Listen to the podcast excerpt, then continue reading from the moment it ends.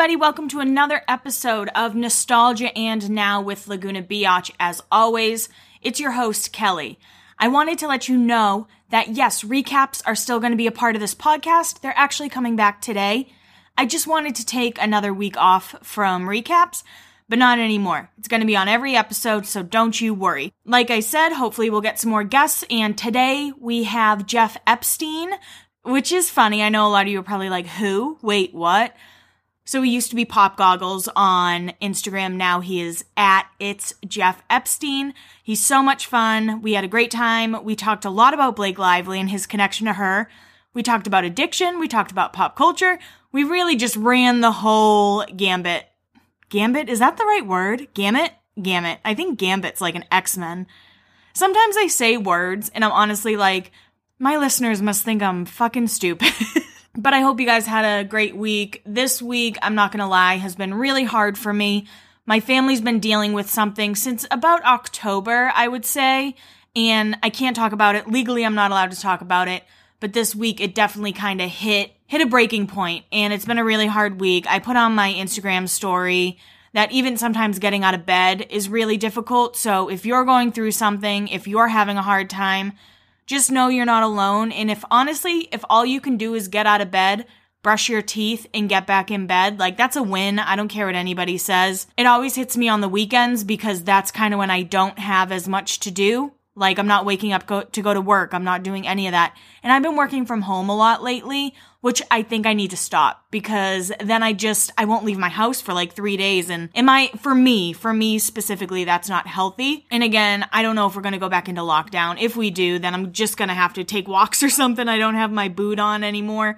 So hopefully I can get a little bit healthier and crush the rest of 2021. We still have a long time to go for this year. Although I cannot believe it is still January. I know this is going to come out in February, but I cannot believe that it is still January. This week in pop culture has been pretty crazy, and I will talk about that as well. But what I first wanted to talk about, I want to do a little bit of a story time, if that's okay with you. So I put, I saw this TikTok and it was like, when the middle-aged couple starts buying you drinks and asking what you like, or something like that. I can't remember the exact words. But the video is the girl running away, being like, nope, not being a part of this. Now, when I moved to Nashville, I I thought I was very mature. You know, the things I had to deal with growing up, I was able to mature a little bit more, but I was still pretty naive. And CMA Fest is a really big country festival in Nashville, country music festival. People from all over the world come. There are so many people. It's like wall to wall people on Broadway. It's nuts. And I've gone twice, and both times have been absolutely crazy. But my first year that I went, I believe it was CMA Fest 2018. And basically, my friend Peyton was working at Coyote Ugly. Like I said, I spent a lot of time at Coyote Ugly because I was friends with Peyton, became friends with all the girls at Coyote, so they all knew me and they'd kind of like watch my back a little bit. So I was there alone, just having drinks, hanging out, talking to Peyton when I could, talking to the other bartenders when I could, but I had no issue just sitting there kind of minding my business having fun, you know. Like the the night continued and this older couple sat next to me. We were just kind of chatting and they were like, "Oh, are you here alone?" I'm like, "Yeah, yeah, you know, I I'm friends with people who work here, so I just come here to hang out." And they were like, "Oh, interesting. Where do you where are you going next?" And I was like, "Oh, I'll probably just hang out here." Like I felt safe there. And that is why I would go to Coyote Ugly by myself, no issue. I really wouldn't go to other bars. I would say probably Underground, Nashville Underground which is right on Broadway. Coyote Ugly's on second, where unfortunately there was a bombing on Christmas Day, so they probably won't be open for a while, but Coyote Ugly's just off the main strip. Okay, anyway, back to the story. I am sitting with these, with this older couple, and we're just talking, and they're like, well, we're gonna go to Tin Roof. Do you wanna come? And I looked at Peyton, I'm like, I'm gonna go to Tin Roof with these guys, I'll be back. She was kinda like, okay, like, please come back, let's make sure. said, okay, so as we're walking, they were staying at a hotel on second and they were like, Do you want to grab a drink like at our hotel? And as I say this out loud, obviously this was not a good idea for me. Obviously, I should have said, No, no, let's just go to the bar. Nope. So, so we. we get to their hotel room, we go up, and I start making myself a drink, and they start hooking up on their bed. And I was kind of like, oh, what the fuck? Like, well, okay, well, I'm just gonna have my my strong vodka vodka soda water that I just made, and I'm gonna I'm gonna let you two get at it. So I start to leave, and the woman gets up off of the the guy, and she looks at me and she goes, "You're not gonna join us." And in that moment, in that moment, I thought I was I thought I was an adult. I thought that I was somebody who could really handle any situation. I was wrong. I looked at her and I go, Wait, what? And she goes, Why did you think we invited you back? And I just went, Oh my God. And I ran out of the room. I took the stairs because there's a stairwell. I took the stairs down to the lobby and just booked it with my red solo cup. I did not go back to Coyote because I just couldn't do it. Instead, I did my own version of Billy on the Street. And I know there are some of you who have followed me for a long time and were probably a part of that live, where I ran down Broadway on Instagram Live asking people if they knew what Laguna Beach was or something. I used to do such dumb shit when I first moved to Nashville. But that couple, I guess, back to that couple. They ended up going to Coyote Ugly and asked Peyton if I was coming back, and Peyton took her phone out, texted me. She goes, "Don't you come back to Coyote Ugly, not tonight." but yeah, that's my um, that is my CMA Fest story. It's a story that it's fun for me now. Luckily, I'm okay, but it's one of those moments, like I said, it's like you think you're grown, and then you get thrown into that scenario, and you're like oh, maybe I am a little bit more naive than I let on. Like, I just followed this couple to their hotel room. What did I expect to happen? Honestly, what was I thinking? So, every week, I obviously put up the questionnaire, what you guys want me to talk about. And somebody actually asked me my worst date. What was my worst date? And I figured right now I'm doing a little story time, so I could just tell you that right now. I think I was 21 or 22 and I went on this date with this guy. Let's call him Zach. Zach and I went on a date and I wasn't feeling well. And I told him that. I was like, you know, I don't feel great. But he was like, please, please, please just come out. Let's go to Red Robin. I'm like, okay, we'll go to Red Robin. So he didn't have a car, so I had to pick him up, which is fine. I didn't mind that. Um, at the time, I was on and off with a 31 year old who also didn't have a car. So I was used to being an Uber. And we went to Red Robin. And again, let me remind you that I told him I did not feel well. So I ate like a little bit of my chicken sandwich and the waitress was like, "Do you want me to wrap that?" And I was like, "No, I'm good. I'm good. I don't I don't feel great." And he looked at me and he goes, "You're not going to take that home?" And I said, "No." And he goes, "Well, can I take that home?" And I don't know if it was a bad date, but that part really, really stuck out to me because I told him I was ill. I told him I didn't feel good. And he ended up taking half of my chicken sandwich home to eat later, I would assume. Or maybe he did some voodoo ritual. I can't tell you. But that that date really like threw me off. I'm not much of a dater, believe it or not. I don't really go on dates. Again, like I said last year, I was like I'm going to put myself out there more. I'm feeling good about myself. I'm feeling confident. And then COVID was like, "Honey, no, I don't think so." Um, another person they asked for advice. They were like, "How do you date during a pandemic?" And I was like, "I don't think you do. I don't know." I know a girl I work with. She is on like Tinder and things like that so what she'll do is she'll like FaceTime guys before she goes on dates with them, and maybe that's how you do it. Like do a little FaceTime date before you do a real time date, just to feel it out, see if you like them or not. But that is, um, I guess I'll call that corner story time with Kelly. It's also kind of funny now that I am doing timestamps. I'm like, like last week, I think I only talked about the Jay, Kristen, and like Southern Charm cast stuff for 11 or 12 minutes, but to me, it felt like forever. So I'm like, wow, these, these timestamps keep me real honest. But right now, we are going to go to TRL. As you guys know, it's total requests, except without requests. And it's not live because it is on a podcast. But we are going to start with the top 10 Netflix shows that are on. Coming in at number 10, it is Mariposa de Barrio. Number 9 is The Vanished. Number 8 is Homefront. Number seven is Go Dog Go. Number six is Fate. Number five is The Next Three Days. Number four is Bridgerton, and you guys know that I couldn't get into that show, but I know like 86 million people have watched it or something.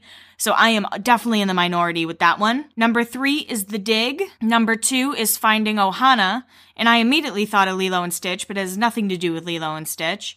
And then number one is Below Zero. And it made me realize how little I watch like new shows. I really don't watch them. It's hard for me to get into new shows.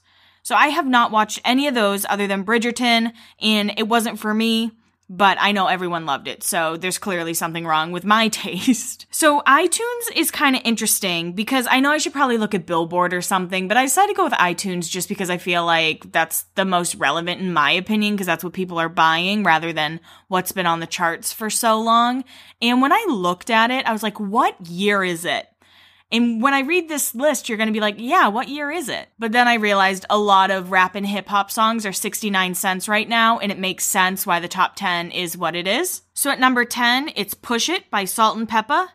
Number 9 is Regulate by Nate Dogg and Warren G. Number 8 is Levitating by Dua Lipa, and that's actually the first Dua Lipa song I've actually really liked. Number 7 is Whoopty by CJ. Number 6 is Afterglow by Ed Sheeran.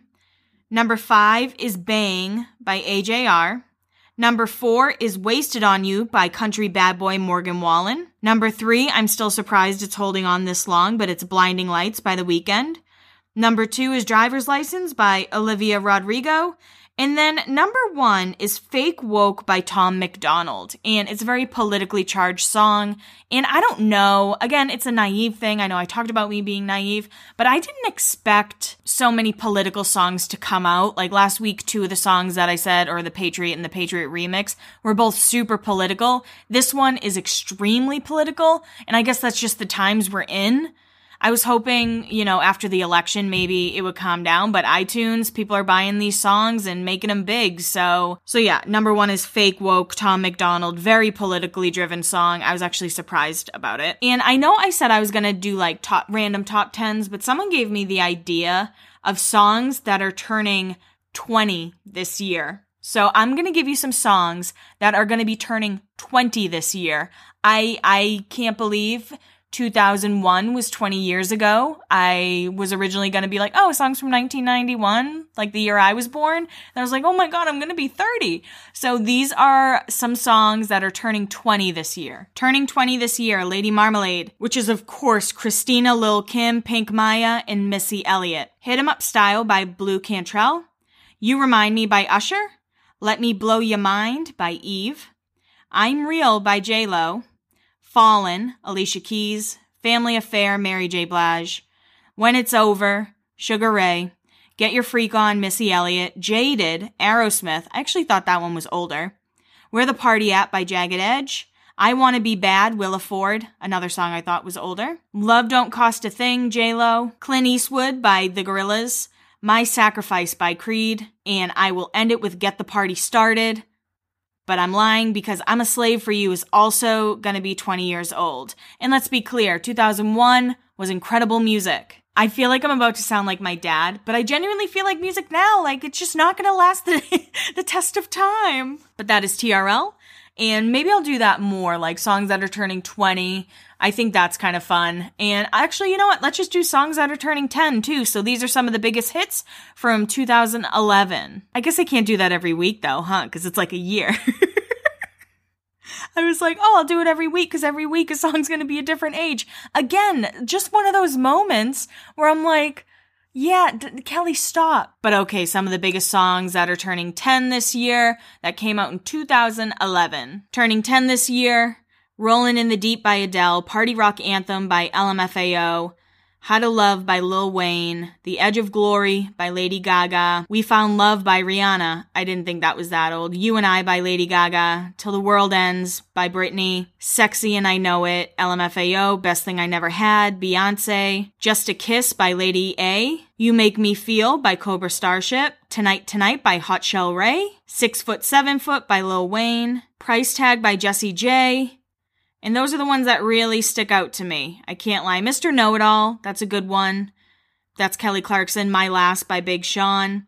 I'm gonna say 2001 had the better had the better lineup than what I just read to you guys. But those are songs turning 10 this year. All right, now we are getting into the hills. We are in season four, episode one. It is called "We Will Never Be Friends." So it's obviously been a while since I've done the hills. We've done three seasons so far, but luckily Lauren, of course, is there to give us the recap. And I actually forgot that Heidi almost moved to Vegas. When Lauren brought that up, I was like, oh my god, yeah, I forgot about. But before she made the decision to move there, luckily her knight in shining diamond chains talked her out of it, Spencer. So Whitney and Lauren were reminded that they now work for Kelly Cutrone at People's Revolution. And Audrina and the Laurens got a house together. Lauren and Audrina's friendship are starting to get a little rocky because Lo and Audrina don't get along. And as always, Lauren ends it with a quote I was going to learn that sometimes things have to get worse before they get better.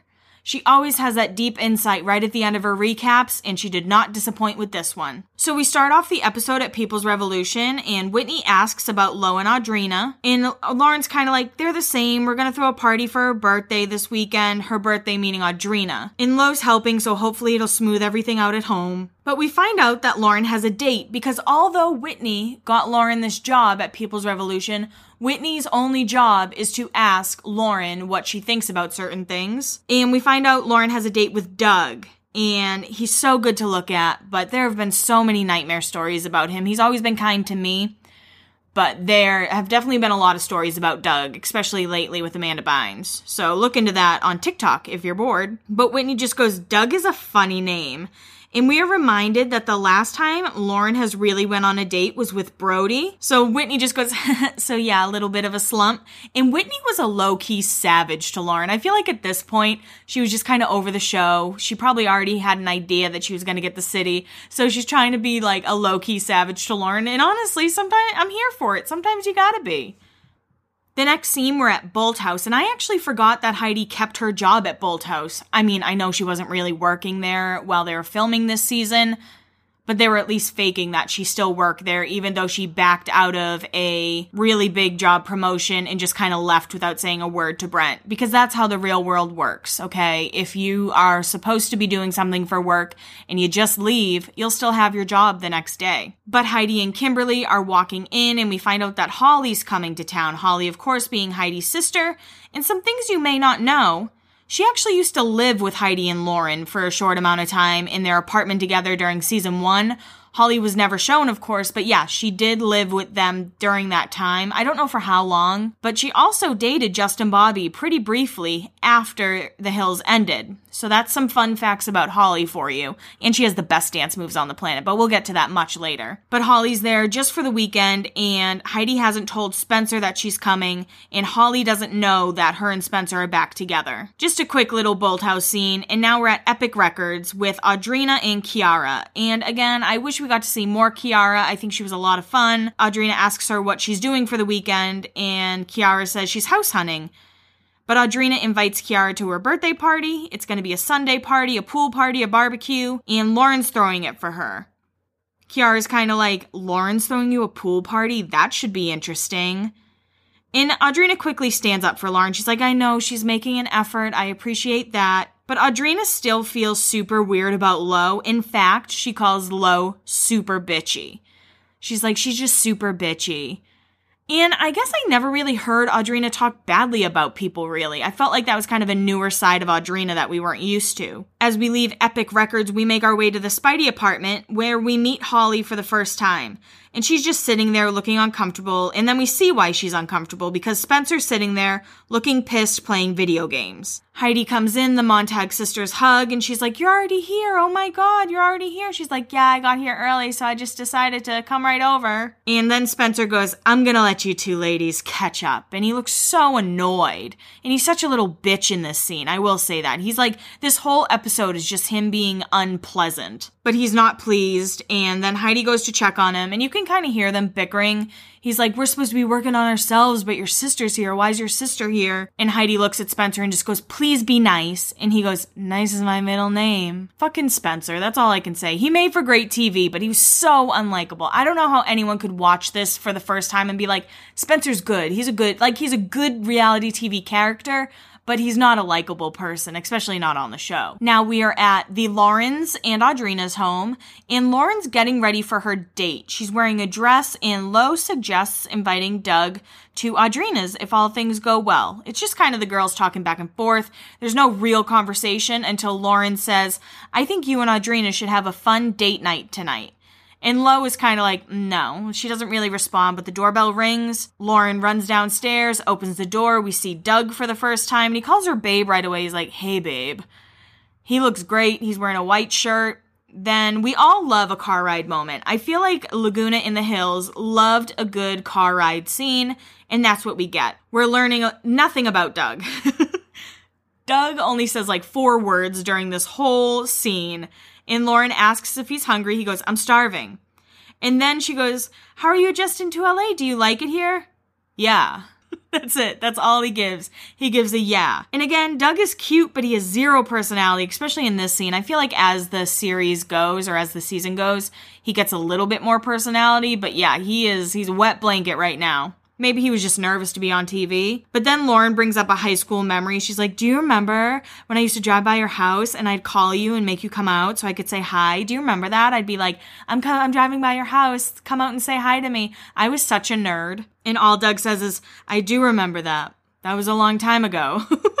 And Lauren does seem smitten with him, like she's kind of giving him the eyes, but her voice doesn't change. And we know that if Lauren likes a guy, her voice is going to change at least one octave, so she can't be that into Doug. But she does seem happy to be around him. And you know if she's the one with like the big personality that the other person really doesn't have a huge any personality. And that's Doug. Doug in this scene especially. And like I said, I think throughout the season he gets a little more personality, but this this is a brutal episode for Doug. So the two pull up to a restaurant called Red Pearl Kitchen and Doug asks what she's been doing the last 4 years. And I kind of wish that she was like, "Well, I've been on a reality show."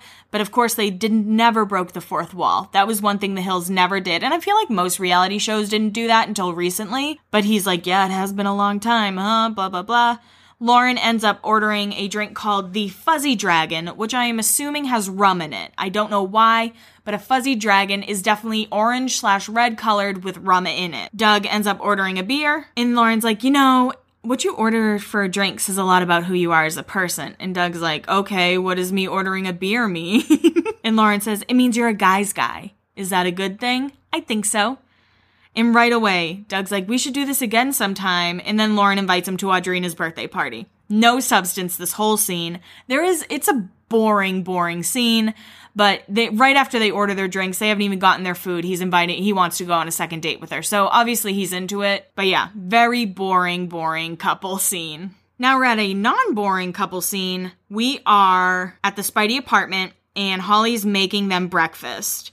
Heidi walks out and Holly's like, I wish I, I hope I didn't wake you. And she's like, yeah, we sleep in a little bit, a little bit later than you do. But Holly's, you know, she's making breakfast. She's being nice. So you should say thank you. But Spencer's rude when he comes out, immediately nasty to Holly. And Holly asks if he wants breakfast. And Spencer goes, Is that it? And Holly's like, Yeah. And he goes, No, I'm not very hungry. Heidi says, Be nice. His response, Don't wake me up. Don't sleep until 12. That I mean, she has a point. Most people are awake up and at him by 12.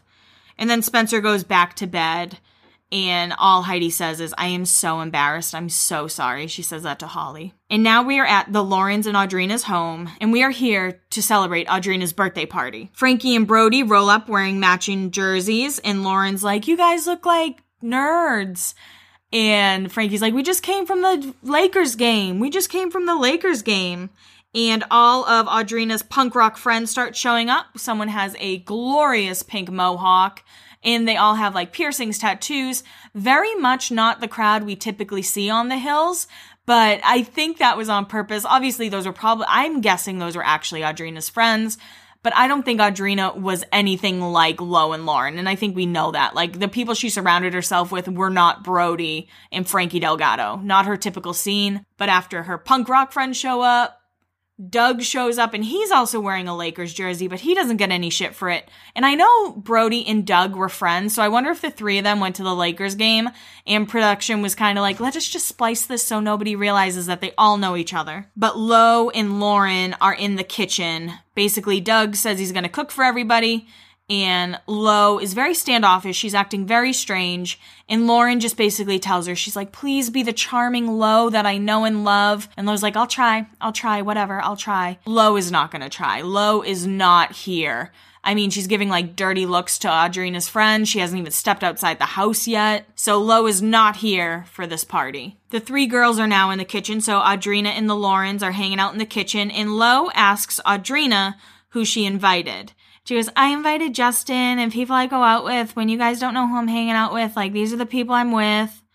And Lo says something super shady. She goes, We're just going to enjoy the company that comes. And it was the way she delivered it came off very bad. And Audrina just kind of stared at her, gave her a dirty look, walked away. And Lauren is standing next to Lo and is just grilling her. She's looking at her like, why would you say that? Why, why are you being awful? Of course, Heidi is not at Audrina's birthday party, so her and Holly are having salon time. And we find out that Heidi didn't tell her parents about the Spencer stuff. She didn't tell her parents they were back together, nothing like that. And Holly says, You used to tell mom everything. Yeah, but then you grow up, and I don't want my family involved, and I think you guys would trust me with my decisions. We do trust you, Holly says really quickly, which of course means we don't trust you. But Holly then asks about Lauren, and all Heidi says, she goes, I don't think we'll ever be friends again. It's been a long time. And Holly's like, Do you miss her? And Heidi just doesn't really respond. She just kind of shrugs her shoulders a bit. But Holly's concerned because she doesn't want Heidi to sacrifice anyone else for her relationship, which has, of course, been a reoccurring theme with Heidi talking to people about her relationship with Spencer. Everyone's just kind of like, please put yourself first, stop putting him first, stop losing people in your life because of this man. And Heidi's just like, I'm gonna do whatever I want. So back to the party, our man Justin Bobby shows up and hugs Audrina. And as they're hugging, he pretends he's gonna throw her in the pool. And very cute moment. These two are cute. I know they're toxic, but I feel like this season they're very cute and I hate it. But Doug ends up asking Lauren to sit with him and they get cuddly for like one second. They kind of cuddle up. She sits close to him and she's like, I have to go deal with the cake. Like, I have to get all this stuff ready. Lo's not helping me. So I am going to play an audio clip between Lo and Lauren in three, two, one. Hi. Hey. What's up? Where have you been? I was here for like an hour. I was upstairs playing with the dog. What? You haven't been down here. I need you down here. I just don't know any of Audrina's friends. Yeah, me either, but this is the part where we need to make an effort. Otherwise, it's just, it's not going to get better. I feel like we are making an effort, and I feel like it's not reciprocated on her end. We've been in the kitchen all day, like doing stuff for her. Please don't leave. Oh, I'm in the same position. Yeah, I know, but it's just uncomfortable. So I'm done. Okay. I'm not gonna be put in this situation Cake again. on your dress. And I have cake on my dress. So I'm kind of like, is Lo just nervous to meet new people? Does she have social anxiety? Or does she just not care to meet these people? Do you know what I mean? I'm kind of on the fence whether she is nervous to meet new people and is nervous to put herself out there. Because she could easily just sit with Frankie Brody, people that she knows, but she's not even out there at all, which I thought was a little interesting. Like that little part. Because again, she could just sit with Brody, Frankie, and not deal with any of the punk rock kings and queens that are at the pool party. Instead, she would rather just sit upstairs by herself. So back to the backyard, Lauren tells Frankie about Lo and Audrina. She's like, you know, I don't know what's going on. They don't like each other and she feels bad that she hasn't spent time with Doug. Lauren is very stressed out this party. She is not liking it. She doesn't like what's going on between Audrina and Lo. And Frankie's just kind of like, what if they don't want to be friends? What if they'll never be friends? And Lauren's like, then they'll never be friends. And Frankie says, what if it all ends? And Lauren doesn't want it to end. She's like, I want it to go back to what it was. I want to get back to where I was with Audrina but her and Lo just cannot get along. So the next scene, Holly is now leaving the Speidi apartment. It was a very quick visit just for the weekend, and Holly says that she misses Heidi, and then she kind of says she wants to move to LA. She's like, I don't really have anything going on in Colorado. Maybe I'll move here in LA, figure my stuff out. And Heidi's like, Yeah, yeah, that sounds awesome. I hope you do. And maybe I can just stay with you guys and we can I can stay there until I find a place. And right away Heidi says okay. Heidi's like, yeah, absolutely. Yeah, for sure. So again, just awkward between Spencer and Holly. And Holly gets in the cab, leaves, and Spencer's mad that Heidi said that Holly could stay there, which I actually get. I understand why he's upset about that. She didn't even ask him how he felt about it. She was just kind of like, yeah, yeah, that'll that'll work for us. So Spencer's like, um, she's gonna stay with us, and Heidi's like, just for a week or two, and he goes, you know, it's gonna be longer than a week or two. So again, more tension between Spencer and Heidi. And again, if they weren't really acting during this scene, they deserve Oscars. Like if Spencer wasn't really annoyed with Heidi, if Heidi wasn't really annoyed with Spencer, and he actually said on the Brad Behavior, I believe the podcast is called, it's uh, Brad Behavior podcast that he said everything was fake, but then when he re-watches or sees another scene, he's like, that wasn't fake. I did not, I really felt that way.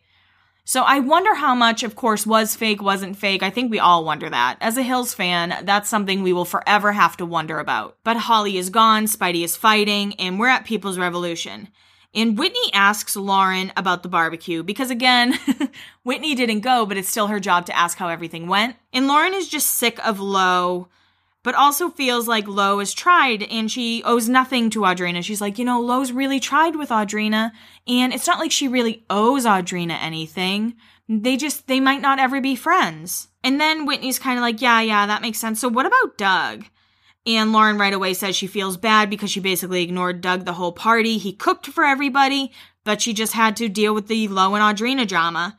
And then we find out that Lauren told Lo that she had to talk to Audrina. She was like, if you guys are gonna all stay here, you two at least have to have a conversation with one another. And I genuinely didn't remember that part, and I don't remember that, I did not remember the conversation that happened between Lo and Audrina, so let's get into that. We see Lo walking across the backyard. She goes to the guest house and knocks. Audrina invites her in. And just a side note, that guest house is cute. I feel like I would want to live in that guest house more than the main house. And maybe that's just the Ryan Atwood in me, I don't know. But it's obviously very awkward between the two of them. They don't like each other. They're probably never gonna like each other. And they're really starting to realize that. So Lo asks if she had a fun birthday, and Audrina says, It was crazy. I had to go into the front yard to get away from everybody. And then Lo starts to explain her side of things, and I'm gonna play an audio clip in three, two, one.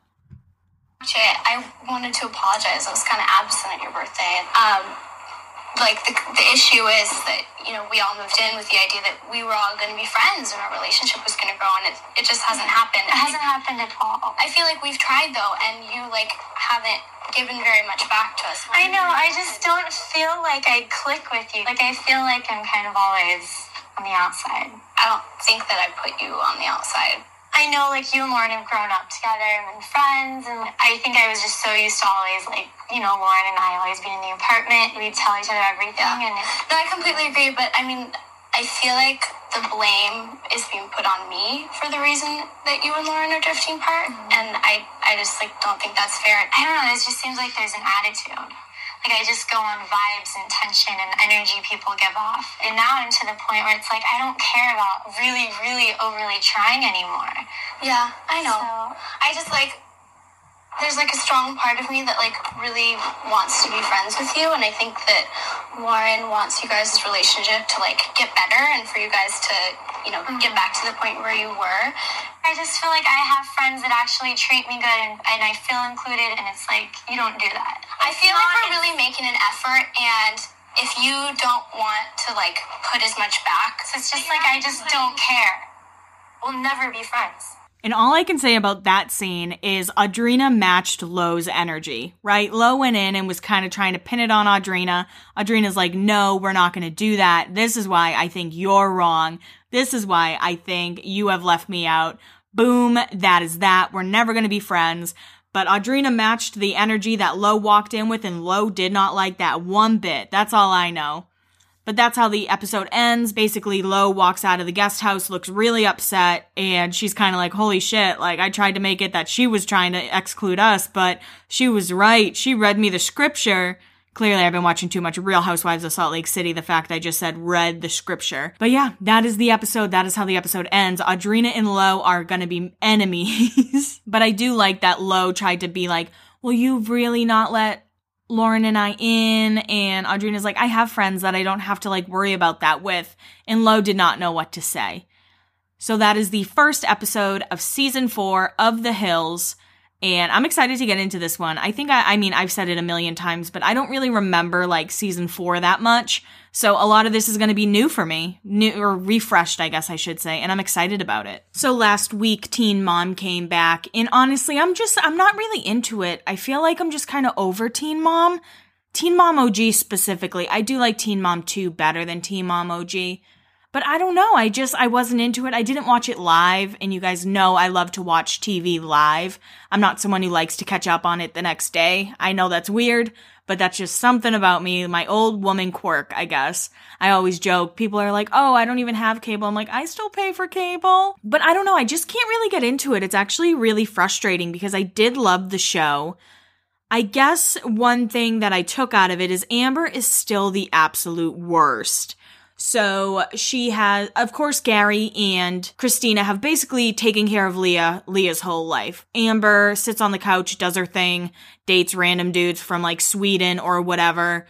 And she ends up breaking up with her Swedish, uh, Belgium. I'm sorry, he was from Belgium.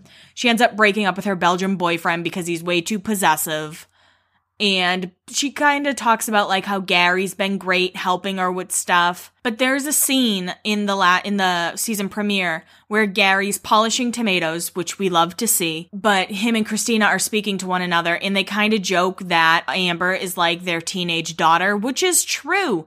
They help Amber with everything. It's almost like they're raising Amber at the same time that they're raising Leah.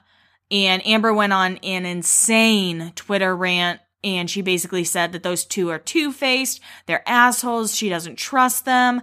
In in a way, I almost feel like Amber's worse than Jenelle. I know that is a big thing to say. I think Jenelle is horrible, but I think Amber is just as bad. I don't know how she hasn't been kicked off the show. I just I can't get down with Amber. She actually really bothers me like seeing her on my screen really, really upsets me. I like sit there and I'm like, get this bitch off my screen. Like, all she does is complain about everything and then doesn't seem to try to help herself in any way. I think that's what frustrates me the most. Even with Gary and Christina helping with everything, I mean, maybe them saying she's like another teenage daughter wasn't the kindest thing to say, but it's true. They're like raising her and raising Leah at the same time. And it actually, there are some previews for later in the season, and Leah gets mad at Amber because of Amber's choices and why, you know, she wasn't there for Leah growing up and all this stuff. So I'm actually really excited to see that. I've been waiting for stuff like that to come out. Another part that I really liked was Maci was talking about Bentley and Ryan and Bentley basically said she he does not want to spend time with Ryan until Ryan goes to therapy. And of course Ryan is not going to go to therapy. Ryan is surrounded by enablers and people who don't think he does anything wrong. So if you don't know the backstory, Ryan wasn't allowed to be near Taylor and Maci because he said he was going to put a bullet in Taylor's head. So they had an order of protection, and Ryan's denied it the whole time. He's like, There's no way I'd say that, but these people are liars. You can't trust these people. And I'm kind of like, You can because you said it. Like it was recorded. So there's a scene with Jen, Larry, Ryan, and Mackenzie. And Mackenzie kept her mouth shut but Ryan was going off about how these people are liars and how it's easy to turn a kid against a parent. And I'm kind of like, I don't think Maci had to do that. Bentley's old enough. Bentley obviously does not have a good time when he's with Ryan. I mean, last season on the golf course, Ryan was so nasty to him. Like, why would you want to be around that? And Maci did say that Bentley still wants to see Jen and Larry, but until Ryan goes to therapy, he's not comfortable seeing Ryan. And I think that is such a mature thing for Bentley to say. He's only what, or I guess he's like 10, 11, or 12. He's in that age range. Uh, we've grown, these kids have grown up in front of our eyes. It's very weird. I think that's why I keep watching because I've grown up with them as well. But I know that Bentley said he wants to go to therapy, which again, I think is a really mature decision. I think it's great. Who else is there? Cheyenne's there. Um, her and Corey are not together, even though I kind of wish they were endgame, but I know he's with, um, Taylor, I think her name is. But Corey said he was never going to be on Teen Mom again because Taylor was let go due to her um, racist comments from the past. But he was on this episode, so I think he changed his mind about that because he's like one of MTV's golden boys or something. So he clearly gets paid really well by MTV and he probably wants to continue to get that paycheck. But he was on it, and Cheyenne's back with her ex boyfriend. And this is, I don't know if it's a spoiler alert. I think if you follow the show, you probably know Cheyenne is now expecting with Zach. So she is expecting baby number two with her boyfriend Zach, but we're not there yet in the season at least. I will say Ryder, their daughter's like the cutest little girl I've ever seen. She's so funny on the show too. Catelynn and Tyler are Catelynn and Tyler. That's all I can say about them. They really bore me and they're really trying to have baby number three or four, baby number four, because of course they gave their first child up for adoption. So I guess we'll see if they have a baby, if they can get pregnant. I don't know. A part of me is almost like, imagine if they adopted, like what a full circle moment that would be. And then there's Mackenzie, who was a late ad. I think she came back last season, but she was on the original 16 and pregnant. And I talked about it on the podcast. She said that her husband Josh was sleeping with her cousin and then on the show, they were like, no, that wasn't true. She lied about that. And I was like, damn, Mackenzie, you had me reporting on that shit like it was real. So it wasn't a great first episode of the season, but I am sure it'll get better as it does. There's definitely going to be drama. So I'm just, I'm holding on. I'm still going to watch every week, but I will say that the season premiere was pretty bleak and it was just basically catching us all up. And they're also doing covid. So it's like during covid times. And maybe that's why i'm also a little turned off by it because i'm like we're living in this. I don't need to watch it on tv you know what i mean? Another mtv show that i love is the challenge. And this season I really wish I'm I'm kind of backtracking. I I'm, i was going to talk about this season, but I really wish that they still showed like fun drama. They're making the show just a very physical, competitive show, and it used to be so much more fun. I don't even need sloppy hookups, whatever. But they used to play pranks on each other. They used to have like there was one season, I think it was Bloodline or something, where they had like a fashion show and they used to just have fun with each other. And now it's just not like that. And again, I know I hold on to the past very tightly, like white knuckle the past. I don't want to let it go. But let the competitors have some fun. Let the challengers have some fun. They're on reality TV because they're good time. Like their personality's fun. I will say the Big Brother editions have really driven me crazy. Last season, I really liked Fessy, and everyone was like, you wouldn't have liked him if you watched Big Brother and now he's on this season. I'm like, okay, you guys are right. I do not like Fessy. He's very nice to look at, but I don't like him at all. Josh makes me want to ram my head through a wall. I want to pull like a Mike the Situation in Italy whenever Josh is on my screen. I don't like that he keeps getting cast. I can't stand him. He wants so much camera time. Um, I'm trying to think like who my favorites have been this season. I actually really like Kyle this season. Kyle, he was on Geordie Shore, I believe, a UK show called Geordie Shore. And I used to not really care for him, but this season I really like him. CT, I always like CT. I always like Aneesa. I uh, um, Cam, I really like. I'm trying to think. Devin cracks me up. I know that a lot of people don't like Devin, but I think Devin is one of the funniest people. He cracks me up, and I love that he gets people mad because that's what the game's about. It's about getting under people's skin, you know? It's about having fun. It's about yelling in the house and annoying people. That's what it's always been. And one thing I cannot stand this season is everyone's like, "You stab me in the back. You stab me in the back." That's the challenge. To quote I don't, I think Sarah Rice said this before Johnny Bananas, but all is fair in love, war, in the challenge. And Leroy has been acting all like big and bad this season. And I'm like, for a decade, you rode Bananas coattails, and now you are dating one of the most powerful female competitors. So you're kind of riding her coattails too. I know that's an unpopular opinion. I know people really love Leroy, but he just does not do it for me. He really bothers me. And the way he acted towards Jay, because Jay and Teresa threw Cam in. If it was anybody else, he would have been like, you know, thank you for giving Cam her shot at a gold skull. Maybe they wanted a heads up. I don't know. But Leroy's reaction just, it did not fit what happened, in my opinion. And I get he loves Cam. He doesn't want Cam to be sent home. But he's like calling Jay, he's like, you're a pussy bitch. And Jay's like, okay. Whereas Teresa, like, Teresa popped in and started going off on Leroy, and Leroy got quiet real quick. So uh, that just annoyed me. Everyone on this season is like, I can't believe you lied to me. Yeah, it's the challenge. That's what they do. I'm pretty sure CT said that. He's like, all these people are acting like they've never played the game before. But I'm still gonna watch every week. Even though I complain about it, I still love it. It's still my favorite show. I think The Challenge is probably my favorite show to watch. I just, I love it. I like Devin. I'm rooting for Devin. I don't think he'll make it to the final. And I will say this is the first season in so long where I haven't found out who won the challenge. And I am very happy about that. If you know, please do not slide into my DMs because I've had to like mute and block so many Twitter accounts just so I didn't find out. My hope is that Aneesa makes it to the final. I don't know if she will. If she doesn't, I think it's time to retire. I would love for Cam to win the final or be in it at least. Um, I actually like Casey from Big Brother. I didn't say her name. But as far as male competitors go, I, I'm guessing Fessy will get there just because he's a big dude. But I'm not sure. I guess I don't really know who would make it. I guess if Cam gets there, Leroy probably will too. So I guess we'll just have to wait and see. I feel like there's still a lot of competitors left, and it's been on for a while now. So they're probably going to have to do some kind of purge challenge soon, I would assume. But those are my thoughts on the challenge. This week I also watched SNL for the first time in a really long time. Usually I just catch whatever clips are like going viral. But it was actually pretty funny. I guess I haven't watched it in years, really, because I didn't think it was funny anymore. But last last night was pretty good. Um, John Krasinski was the host. He was really funny.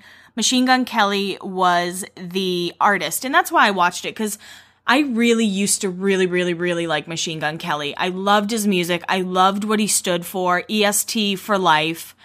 But I just, I know a lot of people really love his punk pop stuff. I'm not that into it. I know, again, it's like my Bridgerton opinion. It's very off.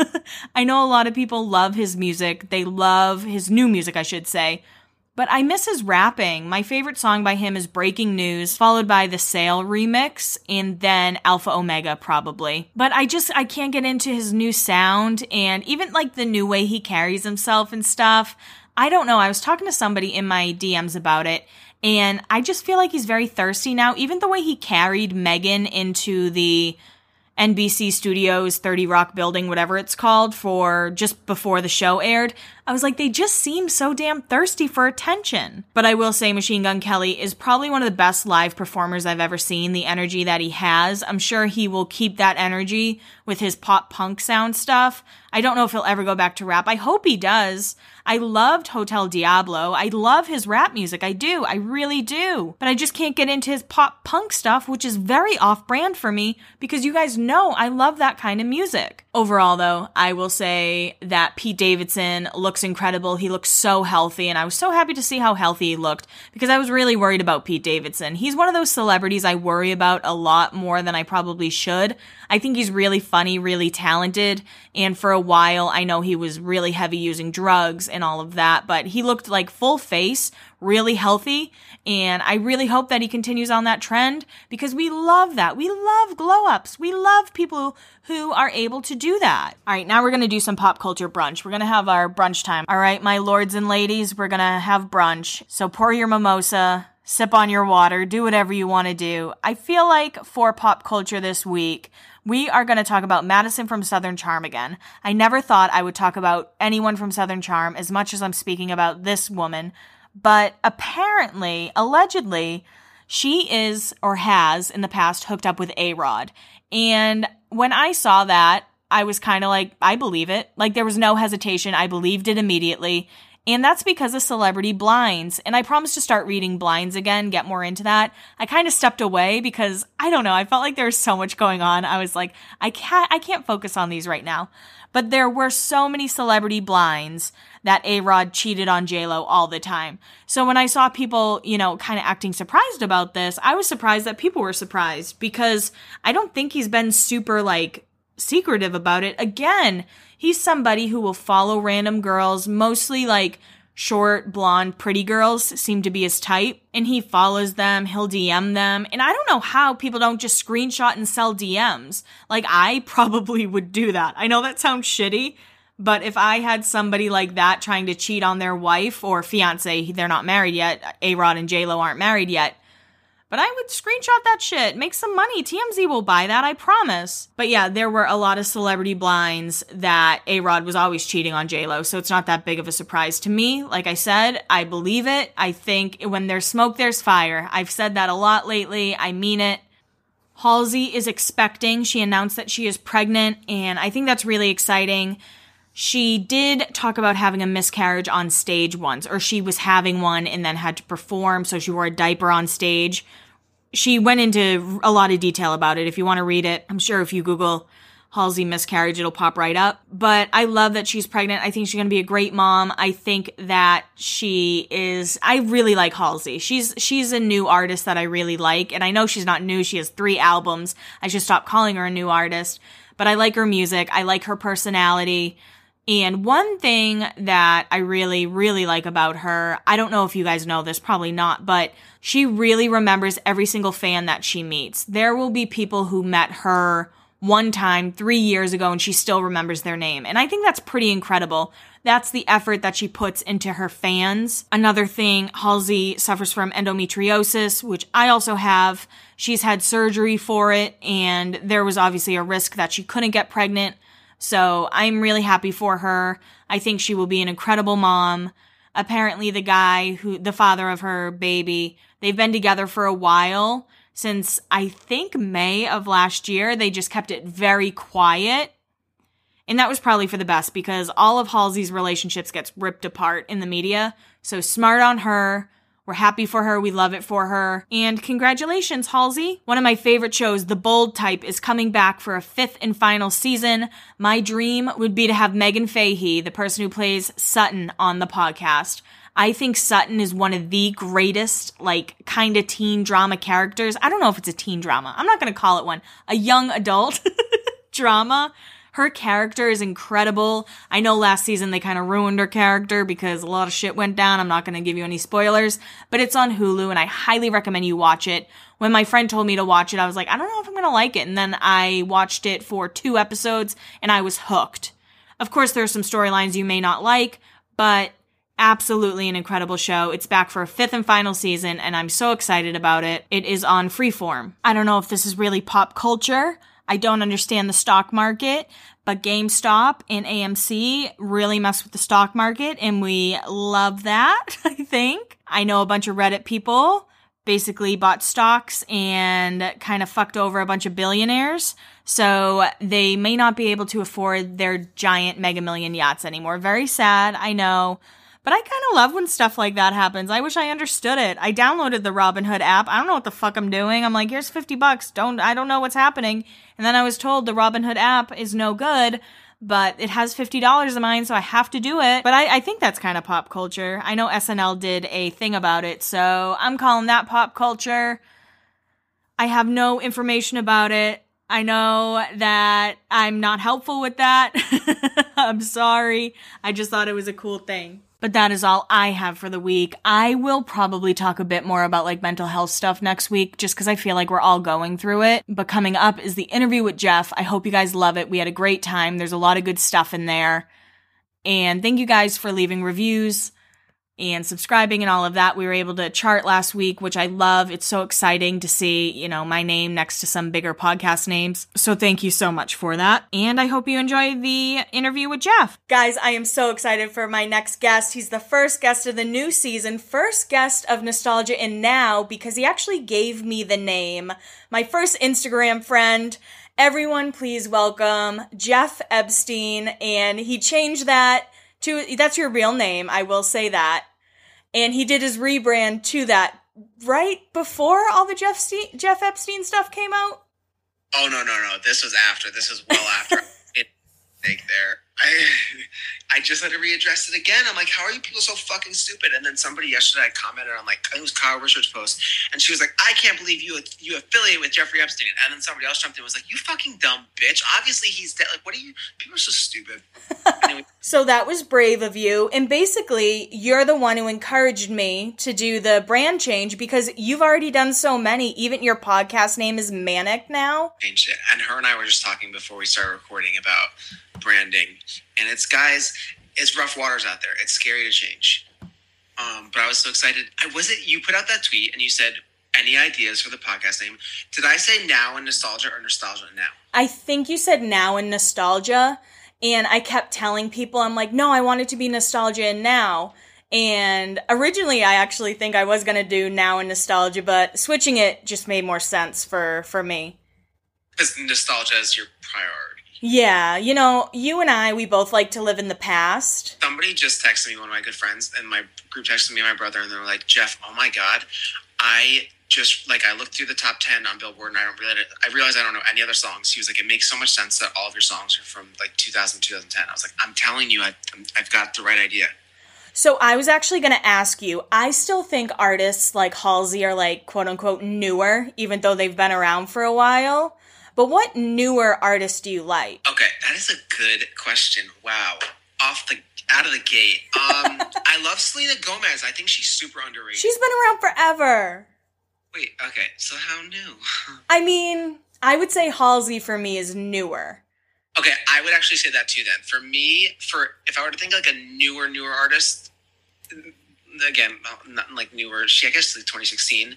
It would probably be her too. I like a lot of her stuff. My brother and I were just saying she has a very, very specific voice. Mhm. We're auto tuned, but it's not. Have you ever seen her live? No, I don't like live music. What? Oh, I know it's a controversial opinion.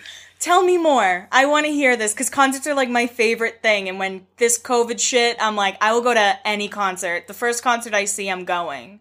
I've seen that. I've seen you post about it, and I'm like, I, it's, I do think concerts are fun. What it is is like when it comes to, I love the uh, the production of something. I love a produced studio sound, and I also don't like change. I'm very stubborn. I'm very very particular. So when I hear a song being performed, to me in my mind, I'm like, wait a minute, that's different than how I know it. Like I want it to be exactly the same. So I think it's a stubborn particular thing. Okay, that's so interesting. I really didn't know that.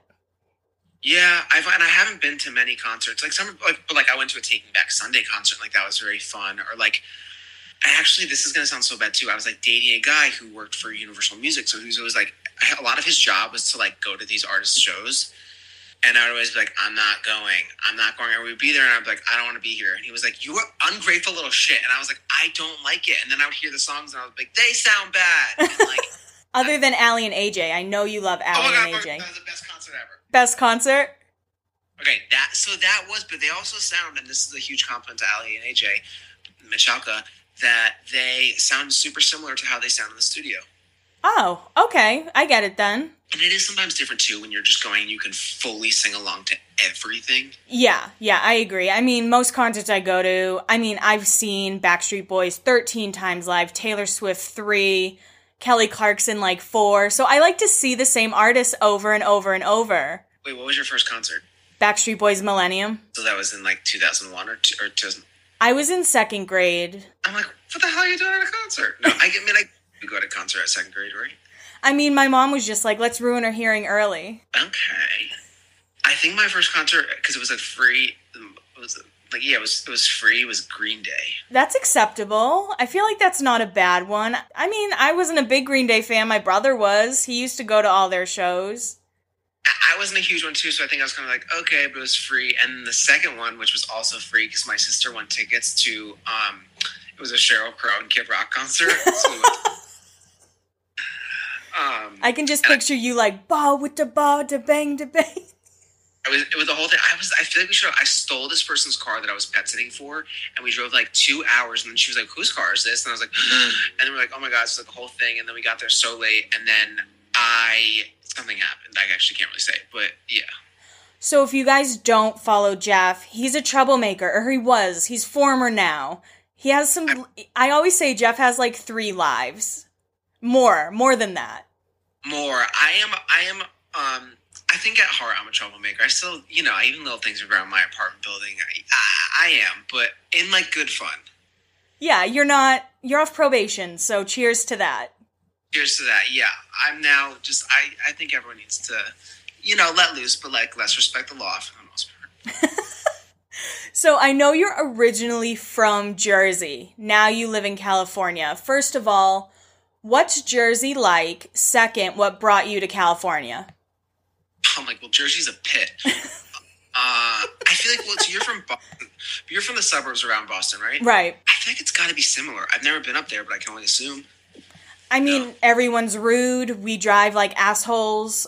I mean, Like Jersey, Jersey's trashy. I feel like everyone has this. It's a very specific mindset. It's very like naive in a sense, and, and like, yeah, I, I look back now, or yeah, I often reference the word naive when I think about it. Um, it's just not for me. I always knew. I I knew like even when I was like uh, in middle school and teachers were like, "What do you want to do when you grow up?" I would always say I want to live in California, and they were like, "I'm at a fucking career," and I was like, "I want to live in California," and they're like, "That's not a career," which ironically people somehow make a career out of living here. But um, but yeah, I always knew I wanted to live here, and then I had this whole idea like from my freshman. from my first day of freshman year in high school, I was like, when I graduate, I'm gonna go to California. I always felt like I belonged there. And then I moved here when I was 18, and I, I just feel like I'm a West Coast person. I don't feel like I'm an East Coast person. And you only saved up like $200, right? I think we talked about this. Mm-mm. So it's confusing. Like there, it's not a linear story where it's like, oh, I moved here at 18, whatever. There was lots of like shuffling around, whatever. What had happened first is like I came here, and I had enough. I, I think it was just enough to like pay my first month's rent. So that was the first time. But then I actually came here and I was like severely withdrawing. So after a month, I was like free. I was like, oh my god! And then um, I had to, I went back to New Jersey for six months, and then I came here again, and I only had 180 bucks, and I just um, I don't know what I did. To be honest with you, I don't remember. One thing I wanted to talk to you about. I know that you were on and you were an extra on a lot of different shows, right? A few, at least a few. There was so many, so many. Yeah. What was Glee like and why did you put a curse on the cast? um, I forget who asked me that question. Wait, was that you that asked me that question in my story? Yeah. Yeah. Oh my god, I'm telling you, Glee is curse. It's so funny. So what's so crazy too is that when I was an extra too, I think that's around the time that I found out that Cory Monteith was like doing heroin stuff. So then, of course, me, I'm thinking like, oh my god, how can we go do heroin together? Like, I a he must have better heroin than me. Like, we should go do his, or I can offer him some of mine, and like we can go to my car and do it. Yada yada yada. and um, otherwise, it was actually they were very strict, and so there's always certain PAs for certain sets. Like their PA PA in that set was a fucking bitch. So I usually, honestly, just went to my car and like steered away from it um, like I didn't do the work because they were very strict and it was very it was annoying and like they're filming stuff with their they're actually everyone on that cast was very very disciplined and like and I was like this is too much for me. Like too intense? Well, I was like I just wanted to like be in the bathroom doing drugs. I was like this is too strict. And that's how you and Annabelle met, right? On the Glee? But it wasn't Glee. I think we met on something different. It was it was something. Uh, one of our like most prominent meetings was at this Carrie Underwood Super Bowl performance that we were extras for, and that's when we really hung out. Another one, it was another set. It was like somewhere in the valley, and then yeah, somebody we hit it off, and somebody came up to us and was like, "You guys remind me of the brother and sister from Cruel Intentions," and we were like, "Oh my god, that's the biggest." he was like, "I think I mean you both are awful people," and we were like, "That's such a huge compliment." wow. You're like correct. Correct, and Annabelle and I just uh, clicked. But yeah, I I remember much less than what she does. So I didn't remember a lot of it. She told me a lot. She tells me a lot of what it was.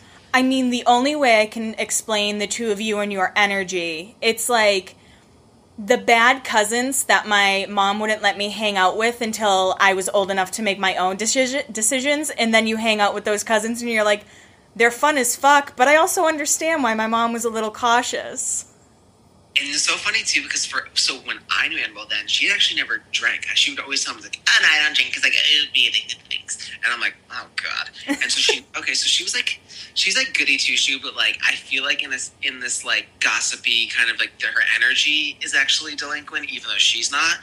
Whereas I'm more just like a delinquent. So I think the two of us combined is a very specific duo. And yeah, I think that like yeah, it's it's a it's really interesting looking back now that she had no idea what was going on, and I don't know why I didn't just tell her because sometimes I would just tell people. Like sometimes it would just be a random girl on set, and I'm like, "Yo, you need to be my lookout. I'm gonna go smoke heroin on this on this like abandoned stage." For whatever reason, with her, I just kept it hidden, so she had no idea. But it all makes a lot of sense, and but so our dynamic was interesting. She would be like, uh, "I'm like, I just like really have to, I have to leave. Like I have to, I have to go home, or like I have to go to work." And it would literally be two in the morning because we'd be on set, and she would be like, "Like where do you, where do you work? Like what do you, what do you mean?" And she's like, "I it's like really late hours," and I was like, "I have to go to work," but like I, I just we didn't. I wasn't honest. I don't know why. So if you guys don't know who we're talking about, we're talking about Annabelle from Adderall and Compliments. She's insane. She's so funny. Welcome to Adderall and Compliments. what was your favorite show to be a extra on? Oh, that's a good question. Um, oh, that is a good question. I'm trying to think. It wasn't always shows. Sometimes we did movies. Like, oh god, her and I both did Neighbors. Fucking fuck, that was the worst. Okay. Um, this was actually before Zac Efron got sober, and he was a disaster. We filmed it all through the night because it has like they're filming night scenes, so then you actually start filming when it gets dark, and you film till like six a.m. And we were in this like shitty fucking part of Los Angeles that they end up using as like the frat row, and we were like camped out in the fucking freezing cold in the back, and he like kept just like being a disaster. And I think in the scene too, he was like shirtless, was act drunk, but he was just like a maniac. And um, what's his name? Dave Franco kind of was like, it was a disaster. So, anyways, that was. I'm sorry, that was a bad experience. Uh, good one. I used to work on this show called Perception a lot. That was very easy because I would kind of like dip off. Oh my god, happy endings! I love working on happy endings, and I used to do a stand-in on that too. Like whatever that gay guy was that would come in, he was all ridiculous, and he'd be like, "Hell!" Like I used to always stand in for him. Um, yeah, yeah. I, uh, or like it was always the random ones. Like sometimes it's like random concert performances, like that Carrie Underwood, or um, something like that. When they're like strict network shows, they're more strict with you. Like period. Yeah, that makes sense. And I mean, Glee cast, they just they knew you were bad vibes, so they kept you away. They knew. I was like, guys. Th- I mean, the show is so goody two shoes. I was like, guys, this is too much for me. or working on pilots was kind of sometimes it was messy, but pilots were fun because nobody knew what was going on. So like sometimes we'd work on pilots at the Universal lot, but then what we would do is we would just go up to City Walk and like get drunk on sake bombs. But like nobody knows where you were. So they just needed extras, and they're like, whatever, he's wasted. Come back. Yeah, but like I feel like I've always carried that to my life. Like when I was seventeen or yeah, seventeen, I was lifeguarding, but like I didn't, I wouldn't, I wasn't there. Like I was lifeguarding there. The they would show up in the be like I'm across the street, or like I'm not kidding, I'd be across the street because like I'd always make friends with the people at the lifeguard at the pool, and we would go across. We would be snorting Klonopin off her, her coffee table. Or I'd be taking gravity bong hits with another one of the members, and then my supervisor would come and she'd be like, "Where are you?" And I'd be like, "What do you mean at the pool?" And then she's like, "No, you're not." So I've carried that um, uh, work ethic with a few through a few gigs. As long as you're confident about it, right? You clock in, you just don't have to show up. Now, one thing I love about you is you love emo music. What are some, I would say, what are your like top three go to emo songs? I know it's tough. I know it's a tough one, but I think I know what a song that'll be in your top three. Okay, I was gonna just tell you. Wait, based on which ones I post, which ones would you guess? I think Be My Escape, for sure. I knew you were gonna do that first. Yeah, yeah, yeah. Probably like a, what's that band? Something strong. Um, I don't know. I'm probably wrong. I think Taking Back Sunday, Cute Without the E, might be up there. That one actually, if I were if I was gonna do top three and I had to get Taking Back Sunday one, it would be You're So Last Summer. Okay. I don't know what your third one would be. Taking Back Sunday would be You're So Last Summer, Make Damn Sure, Cute Without the E. So those those three would be up there. Jack's Mannequin, the mixtape Dark Blue would be up there. Um, Be My Escape, Relient K, Who I Am, Who Who I've Been. I love Armor for Sleep, and I feel like that's one that they uh, not as many people. Yeah. And so it'd be like being your wall's dream to make believe. Um, also, like, and I feel like this is what you appreciate too, is that sometimes it's almost overlooked as like corny, but I still love a good like good Charlotte Bob. A song for Yeah. Yeah, same with like Dashboard Confessional. The other day I was having a bad day and I just played like Saints and Sailors. I played a bunch of their old stuff and I was like, now I feel better. Do you like um Hands Down? Yes, of course. That was I was in 5th grade and I remember they did an unplugged for MTV and I heard that and it was the first like not not Green Day, not pop, but it was just so different. And the second I heard that I was like, I like this. Whatever this music is, I'm into it. I think that's why I like Jack's Mannequin too, because there was the other stuff that was a little bit more like not screamo-y, but like a little more hardcore. And Jack's Mannequin had this like kind of light, flowy, adorable, like California, like dark. Like I don't, I don't, I can't believe I just tried to sing it. Like I, I You like were an extra little- on Glee. You weren't in the cast, okay? Oh God. um, I like those. Wait, what are your top three?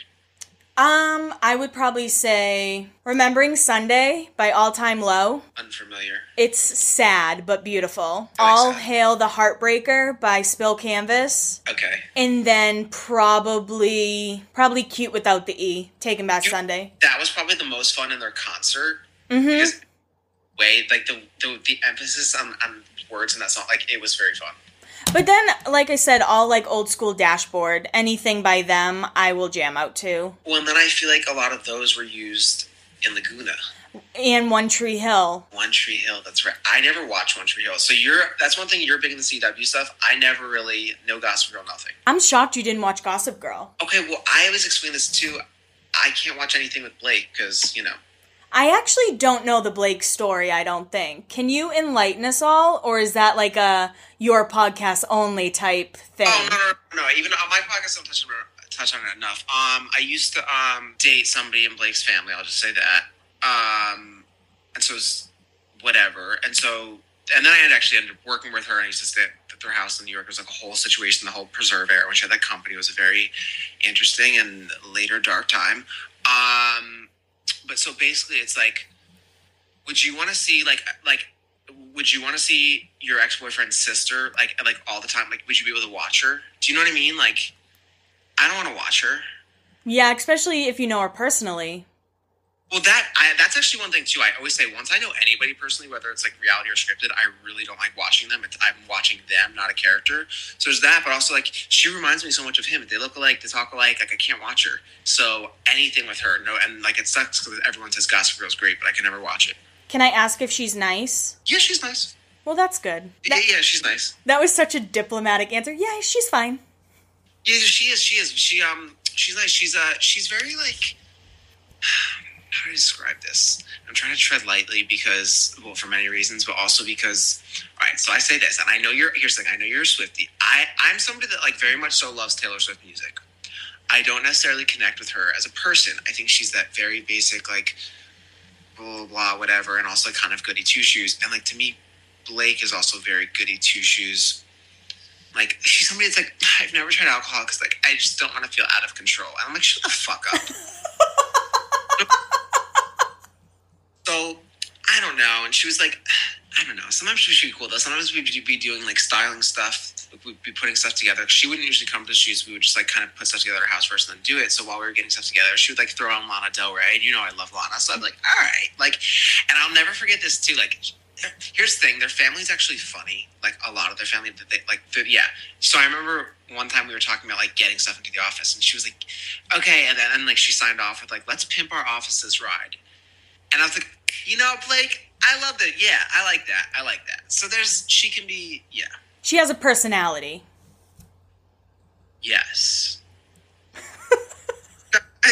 Listen if you want to do research on the livelies th- there's a lot to that family. I don't think people realize what they are in hollywood. Robyn with teen witch and that their dad ernie was also her her dad in the sister, his sisters of movies and that he's a manager and that he used to manage brittany murphy and yada yada yada and like i don't think people real and that their older brother jason was in national lampoon and like it, they're they're it's a specific family Well, now after this, I'm going to have to do some research, and I'm very excited. i'm like yeah have fun One thing I love about you so much, not only obviously that you speak your mind, you're extremely handsome, great personality, um, but you love the early 2000s as much as I do.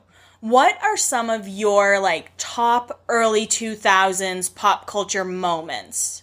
And I know that's really broad because there are just so many, and I know that's like a lot of years to go through. No, no, no. It's broad but poignant. Um, okay, moments. Okay, actually, an underrated one.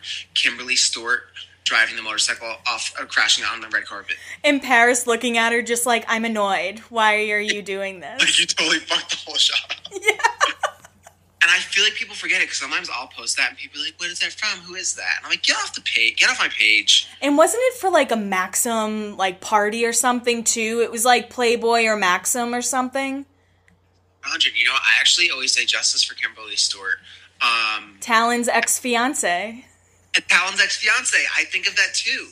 She was um I have seen her out and about a few times. Um and I've always wanted to just be like I wanted more for you. Um but I, I never did. But yeah, I do. I really do. I really root for her. Um so that moment, um the TMZ Brandon Davis, Paris Hilton, Lindsay Lohan fire crush moment is top tier. Um, Lindsay, a lot of them are with Lindsay. Lindsay doing high kicks in the middle of the street, smoking a cigarette with a cast on. You've seen that, right? Yes. Yes. That one's incredible. And then obviously Lindsay again, Paris hit me, um, blah blah blah. And then a few minutes later, and then Paris is the con. And a few minutes later, I never said that. and they're like, we have it on tape. literally. Um, yeah, stuff like that. So that's actually perfect because I put up something about how I didn't like Hilary Duff and how I think Lindsay Lohan, if her parents weren't so crazy, she would have had a better chance. And someone slid into my DMs and started kind of fighting with me, saying you can't only blame parents. And I was like, well, you have to look at the nature that she was growing up in as well. Early 2000s paparazzis were a lot different than now. So, what do you think about Lindsay? Do you think it's kind of like nature versus nurture, or just kind of like a combination of both? And I think you are the per- perfect person to talk about this with. Okay, I actually think the two of us are the perfect people to talk about this because I've seen you post post that, and I've like kind of pondered it, and it's interesting because I'm in the situation where I'm the addict. Can I say this? That you're in the situation where you Yeah, yeah, Can I say yeah, yeah. that you're the child of is it both of them or one of them? Just one. Just one. You're like one's enough. um, Basically two, but just one. yeah, I mean, my family, you've gotten a glimpse. They're all. I. I really can't with them. I, people like your family's so crazy. I wish they could be on TV. Like everything that my family does is illegal. You could never show any of it. uh, but okay, so I go. I think addiction is is a disease, and I think that it transpires differently for different people. Um, I think there's different levels of of um, uh, what's the word um, maintenance and different levels of severity and whatnot, and sometimes comes later in life, whatever. So, so I kind of use this example too with heroin. People are like, "Oh, well, had like my dad was like, well, had you never done heroin?" It's like, "No, dad, I, I am an addict. Like, had I not tried heroin at 17, like things probably wouldn't have happened so quickly, and like, you know, whatever, whatever. But at some point later in my life, I would have reached a bottom either through finding heroin later or something different, whatever. And so I think that no matter what, Lindsay has that that that ism. I think that a she has a lot of damage growing up with with the chaos, so that made her want to cover it up by using, and then so she starts using, and then she's an addict, so then she can't stop. And then I think it was propelled. She was propelled into it quickly because of her situation, and so there's so many combining factors. But like, yeah, you see some people like they're fine, and then all of a sudden, like later in life in their fifties, they you realize like, oh, I'm an alcoholic, and they get sober. And so to me, it's like if you really truly have that ism, it's always there. Different things can activate it, and and and if you have a lot more trauma, which Lindsay did, she's obviously looking to cover it a lot. And so imagine so, so she's there with all that trauma and then all this access to all this stuff, all this money, the ability which you know, and there's nothing more dangerous to an addict than an enabler, and Mhm. there's in a celebrity's life than an enabler. So it's really quite deadly, and that's what I think about it. Yeah, I think that's a great way to put it. I mean, obviously, you have kind of gone through that in a way. And I just wonder because, you know, there's me who did have a pretty tough upbringing because of my mom, but I also do have isms. I know I do. I've had to check myself plenty. But so I was just going to say to you though, because I was going to say you grew up with that, but then I was going to say you're okay. You're not an alcoholic. My family just happens to be crazy partiers, so sometimes it's tough to be like, wait, are they an alcoholics or when are they crossing that boundary, whatever. Whereas like with heroin, it's like, well, if you're doing heroin every day, it's very clear like there's something wrong. Yeah. It- it's. I, so here's the thing too. What's interesting about Lindsay, I think she thinks that way too. Like to be honest with you, now she's definitely not sober. hmm What confuses me, I've used this to, when I was in rehab. I'd always use actually Nicole Richie as an example. I would be like, well, Nicole Richie used to do heroin, but like she still drinks and stuff like that, and it's fine. Like she's not completely sober, so maybe she was just going through something, and she's not an addict. And I think that Lindsay also kind of now thinks, without she's very, she never talks about it, but I think she's kind of like, oh well, like I was just going through something. I was young and blah blah blah, um, but without saying like I'm not sober because I think she still likes to kind of pretend that, but yeah, she's not. So Mhm. it's oh, like she's not. She's in Dubai. She's not sober. Nobody in Dubai is sober. Nobody, and she's for sure not. But it's like, but then it confuses me. I'm like, well, part of me is like, well, she's doing someone okay, but also there's a part of me that thinks like she's actually the reason why she's still in Dubai and her career hasn't like come back is because she hasn't like gotten fully sober and like worked things out. Like, I'm part of me is like, oh, she embraced sobriety and like really did it. She would. It's so. This this is something that I think about almost every day in my life and other people's. It's a constant like, yeah, it's weird. Yeah, I mean, you live with it, so I got it. Well, and then I think the same thing with like the Olsen twins. So it's like I know that Mary Kate used to be addicted to oxys and blah blah blah. And actually, somebody like told me something recently about like heroin, but you didn't hear that here. Or I mean, you did, I guess, because I just said it. But um, but like she drinks. So you're like, okay, wait a minute. And then I know people that like it's so it's so confusing. It's confusing. So going back to Mary Kate, I often think about how she was one of the last people who saw Heath Ledger alive. How often do you is was she the last? She was the last person that saw him alive, and then what happened was Heath died. The masseuse didn't know if he was dead or not, whatever. But she called Mary Kate first before anybody. And what Mary Kate then did before calling the cops was called her bodyguard, sent them over, which what I can only assume is to remove her oxys from the scene. And then the cops came. And then when they asked Mary Kate to participate in the trial and testify, she said, okay, but only if she was granted immunity, and they wouldn't grant her that, so she wouldn't testify. And now it's like, if you wanted to be granted immunity, that means you did something wrong. And she, they would have blamed her and said, okay, you provided the oxys, which you can get, I forget what type of charge. I think you actually can get a murder three charge for that. And so, yeah, it's actually wild. That's all allegedly, by the way. It's it's allegedly. Hold on one second. I'm actually going to take a phone call live on air because it's fine. Justin, I'm doing a podcast right now, but yes, we're going to come probably in like 30 minutes or so, okay? Okay, all right. All right, bye. we'll wrap it up. Don't worry. No, we don't have to wrap it up. No, he's uh, he's an idiot. He just he's the type of person like even if it was in two hours, it's fine. But he's like, I need to know. I'm a planner. Um, this is my twin. He's a structured person. I'm, you know, a little laissez faire. This is a very random question, but I don't know your take on it. Do you like Harry Styles? Wow, I've never been asked that question. Um, I'm hit, I'm asking the hard hitting questions after we talk about like alcoholism and addiction in our families. I'm like, what about Harry Styles though? How do you feel about him? um, like the juxtaposition of like Mary Kate and like the bodyguard and, and OxyContin with Harry Styles it wasn't what I was expecting on Wednesday. You're But- welcome. Um, I, I feel nothing towards him. I don't really have like a. I'm not. I'm not like super into his music. I'm not super into him. There's some artists that are like I'm into them and their music. There's some that's just one or the other. I'm not really into either of them. Um, like I said with Taylor Swift, like love her music, not into her. Lana, love her, love her music. It's there's yeah him. It's neither. I was just curious. I feel like people either really like him and like love him or feel the way you feel. You know who I love? Who? Not boy. Niall. yes. Oh my god, Niall. He's such a sweet. I love like a baby cute look, and he's such a sweet babushka. And I love his music. Like that's the thing too. Like I actually always played one of my top three songs on my iTunes is like this town. Yeah, he's a we justice for Niall. Justice Niall and his last, the, both of his albums are so good. I put like they're constantly in rotation, and he is actually one of the sweetest, sweetest people. Have you met him? I've so this is weird. I've been on like a Zoom with him, and I'm not going to explain why. That was one way, and then also just um somebody that I was. I feel like I sound like a whorebag. I'm like somebody I was dating. I'm dating like three people, but oh, this somebody I was dating uh used to produce him all the time. Very sweet.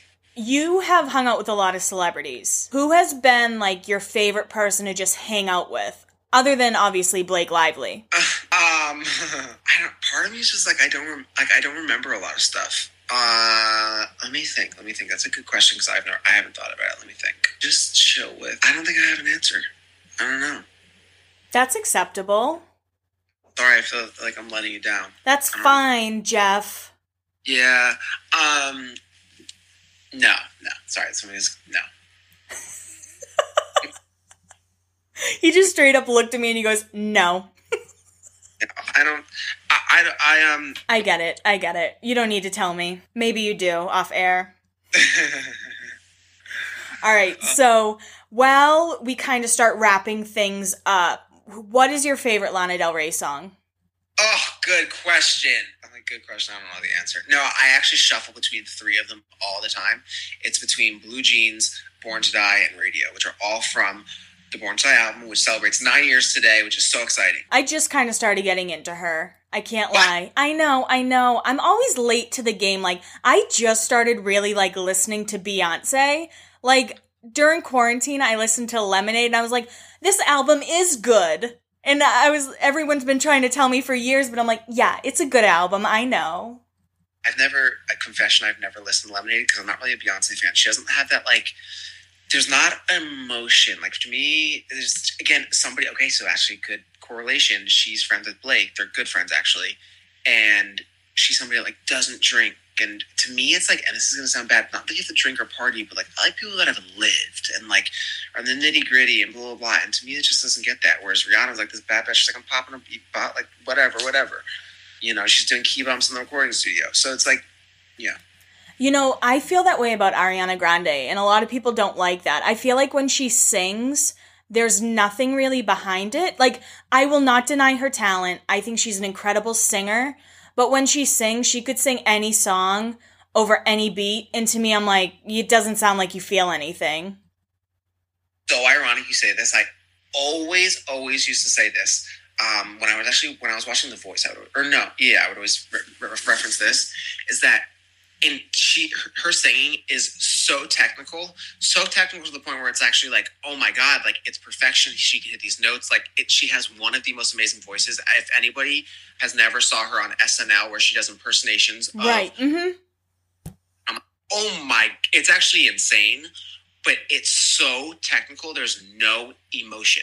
Whereas like another person with a great voice christina aguilera she's like belting you're like yo and then there's some people that don't even have great voices, but there is just a lot of emotion behind it. So it's like, wait, where's the original question? No, I mean, I don't even remember now. Oh, what Lana Del Rey song? And then you're talking about Beyonce. Yeah. I like Beyonce as like her music. And then, so here's the thing too, and this is why this is going to sound, I don't know how this, to make this not sound conceited, but I feel like a lot of reasons why I kind of like set Lana Del Rey songs to these like moody Instagram stories. It's I want to be like, listen, like this is what this is the vibe that she's trying to get. Like watch this and, and like get into it. And I'm telling you, you need to drive in the middle of the night, guys. In the middle of the night, 2 a.m. when you wake up to pee, be like, no, I'm gonna get my car, drive, and just blast her music. If you want to cry, cry, whatever. Well, you don't sleep. How do you know that? Because you're like liking tweets at 6 a.m. for me. I um I have a busy mind. I do. I, I very much don't struggle with sleep. To me, people that that don't struggle with sleep, I think like you don't have anxiety. If you don't have anxiety, then and whatever, like I feel like yeah, maybe you haven't lived. I don't know. I, have never been a sleeper ever, ever since I was a kid. That's okay. I don't judge you for that. I wake up every night at like Wait, 3 a.m. Oh, now. You don't sleep that well either, do you? No, not anymore. I used to. Like when I was younger, I could sleep nine hours straight. Now I'm like up all the time. No, I was never a sleeper. I also like talk in my sleep. I cry in my sleep. I will like sit up straight and be like, like I don't do well. Like when I have somebody like sleeping with me, I have to be like, I might yell. I might like, I might be really aggressive, but just know I'm asleep. This is gonna sound dark, but I so I ever since I was a kid, like I actually love sleep. I wish there was somebody that could sleep all the time. Like to me, sleep is so delicious. I would sleep twenty four hours if I could, whatever. Um, but almost like since I was a vi- like a baby, I have nightmares almost every single night. Like I don't dream, I have nightmares. Um, so when I was a kid, like my, I always it was a big issue. Like uh, my older sister was 13 years older. I usually have to go with her. It was like this reoccurring thing. They took me to a therapist, whatever. And so even now, I almost always have nightmares. And so when I start dating people, they would always wake me up and be like, "You're scaring me," because I would start screaming and like sometimes I would start crying, like, "Oh my god, mm-hmm. oh my mm-hmm. god!" And so I my sleeping is strange. Yeah, I get that. I am so excited that you're the person I'm going to talk about this with. Framing Britney Spears. Have you seen that coming out at all? Wait, framing? It's going to be a television show all about how fucked up her conservatorship is. Wait, scripted? No. I think it's going to be on FX. Oh, I did see. I didn't know it was called Framing. That sounds like a framing for. It sounds OJ Simpson-ish. I don't know where this like. It does. Poor Britney. Okay, poor Britney. I also know anybody here that's ever worked with her has been like, she's the sweetest, sweetest person in the entire world. Here's what I'll, I'll say: This anybody I ever talked to in LA is always like, the Kardashians are the best to work with. They're so professional, so sweet, whatever. That Niall Horan, so sweet, whatever. And like Britney is the absolute sweetest, but so lost. It's so so so sad. Like my um, friend used to she used to go into his hair salon. Of course, that's the biggest question. Everyone's like, "What's going on with her hair?"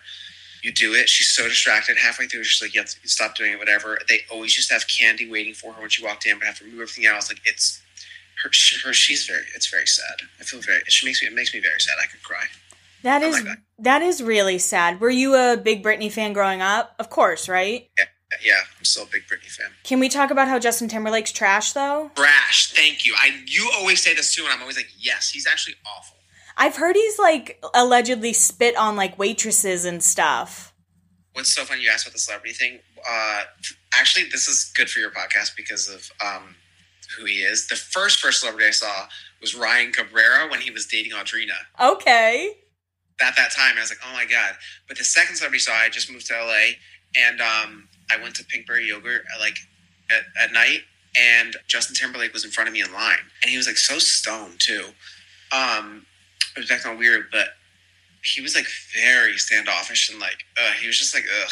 Bad Yeah. vibes. I just uh, he's just yeah he's he's he's a dick. And remember all that stuff where he was like with his co-star whatever a year or two ago. Mhm. Like we all that over, brushed over that. No, for sure. He cheats on his wife all the time, allegedly. Who told you that? Just some people. the streets. The streets told me.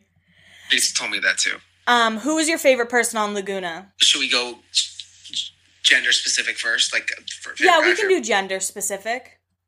But I think we have a favorite guy. Ours, I think ours is the same. Trey. Yes.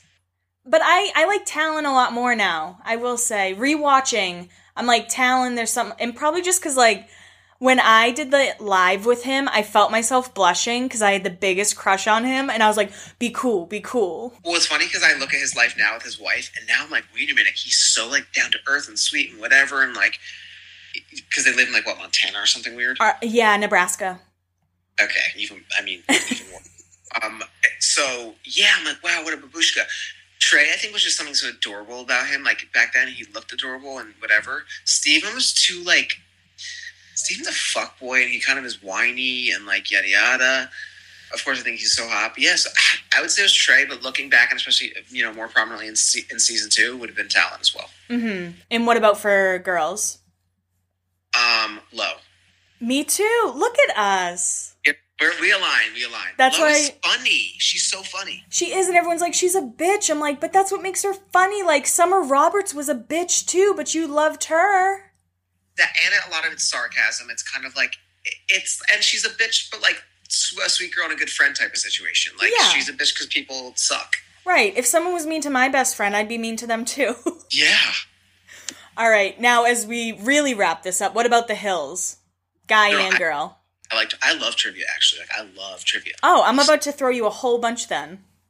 Yeah, like I love, I love categories. I love either ors. It's so fun for me. Okay, so wait, what's the question? Oh, the hills. The hills, yeah. uh, oy vey. I'm scared also because I'm afraid that I'm, uh, you're not gonna like my answer. I mean, I don't care for the hills cast in general for the most part, so. I think of two. Like I think all of them kind of yeah. So it's like, all right, I, it, it almost doesn't count because she came in later because I would have said Kristen. hmm But then if you take her out of everything earlier seasons, Heidi's so annoying, but I also thought she was fun, and I really like Heidi now. I like Heidi and Spencer now. So I think, okay, Lauren's too safe. I thought Whitney was very sweet. I think Audrina stealing eyes is like, what's she doing? I, I, my answer was super scattered, so I don't know what I don't know what I just said. I just blacked out. You said maybe Kristen, and then you said Heidi, I think? Kind of, uh, yeah, yeah. No one on the show had personality other than Spencer Pratt, and I don't like Spencer Pratt, so that's saying a lot. I know Spencer. Something about Spencer in the last few years, and he had that glow up and stuff, and like something about him was kind of adorable. You like, you think he's adorable? Used to be like, oh my god, he's a monster. Something in the last few years and whatever, something about him is adorable. It's because he knows how to spin things. That's what he does. He absolutely does. Um, I, yeah, I, I think I, I dislike most of them. Rewatching it, I've realized like how bland everybody is. Very like it would never would have done well in this day and age. I think that like it's not that I dislike them, but it's not it's not like anybody you're like I love them. That's what it is. Right, right, for sure. Okay, would you rather be on Real World or Big Brother? I know Real Wait. World's not on anymore, but Real quick, what who was yours? on the hills. Um, for girls, I ha- I mean, Lo ended up on it, but if I take her out, I guess I I did think Whitney was pretty funny because there were some moments where she was just hundred percent over it. I was kind of gonna say Whitney too. What's what's unfortunate is that I think my uh what what Whitney's become nowadays makes me like her less. But back then I was like I kind of like this bitch. Yeah, yeah. She. I never watched The City because I was like, oh, she can't hold her own show, but she was a great sidekick. Or Kelly Yeah. Cutrone. Can I put Kelly Cutrone as one of like my favorite? But oh, speaking of celebrity stuff, I think I've told you the story. I, I've DM'd it to you at least about Kelly Cutrone coming up to me. Did she give you a hug? Yes, I think I told you. Yeah, I was at Sunset Marquis. I'm sitting there eating brunch, and Kelly Cutrone comes running up to me and gives me this huge hug, and then just stops, looks at me, and goes, "Oh my god, wrong person. I'm so sorry." And I was like, "No, no, no it's totally fine. Like, it's, yeah, I, I've heard she's very genuine and very nice. Wait, it's so funny. So that was in LA, and I actually like physically ran into her once in Soho when I was working for Blake for Preserve. We were in Soho. I was walking out. I realized this that our we worked like literally a block from her, and so I was walking out. And as I was passing by, she was coming out of the door, and she's like, "Oh," I was like, "Oh," and she was like, "Oh my god, I'm so sorry." Like so nice. I love that. And she just played up that villain role so well. I bet you she's hard to work for. Like, I 100% believe that. I also it's, it's almost like not just the villain thing. It's also like something. About, I think I can be like this too sometimes. Like I, I, feel like I'm a very sweet person, very polite and things like that. But I'm also just like harsh and, and, and kind of blunt and like I, like that's the kind of what she is too. Yeah, for sure. And you have to be like that, especially in her industry. Yeah. You're just like that because you're an asshole. No, I'm just kidding. No, it's because like that's what my family is. Um, okay, that was that was that was that. Okay, so then Big Brother or Real World? Yeah. Oh, I would have much rather have been on the Real World, but I. I did I ever tell you this too? I feel like all these things keep happening. These stories that I was asked. I was supposed to be on Big Brother in the 2019 summer one. Oh. Yeah, but then they found out that um the guy I was dating. This I'm swear to God, I sound like a fucking whore bag. I once again saying the guy I dated. I've literally dated three people. This is so crazy. Um, the guy, the guy I was dating, um, he was the art director for the sets. He designed the sets, and you cannot have any affiliation with CBS, at all. I was like, well, damn. I was like, whatever. And it was, yeah, but yeah. But I look back, looking back, I was actually really glad because I was like, I don't think I would like it. Like, Real World thing sounds fun. Big Brother sounds like, ugh. And I think I would have just like end up relapsing and drinking, hundred percent. Yeah, Probably. There's nothing else to do. They don't let you have TV or anything. Uh, no, I mean, I pretty carefully thought about it, and I was like, like even before I knew I wasn't going to do it, and I was like, I feel like I'll just like go in and maybe end up drinking. Well, I'm glad that you didn't do it then. Who's your favorite person from Jersey Shore? Dina.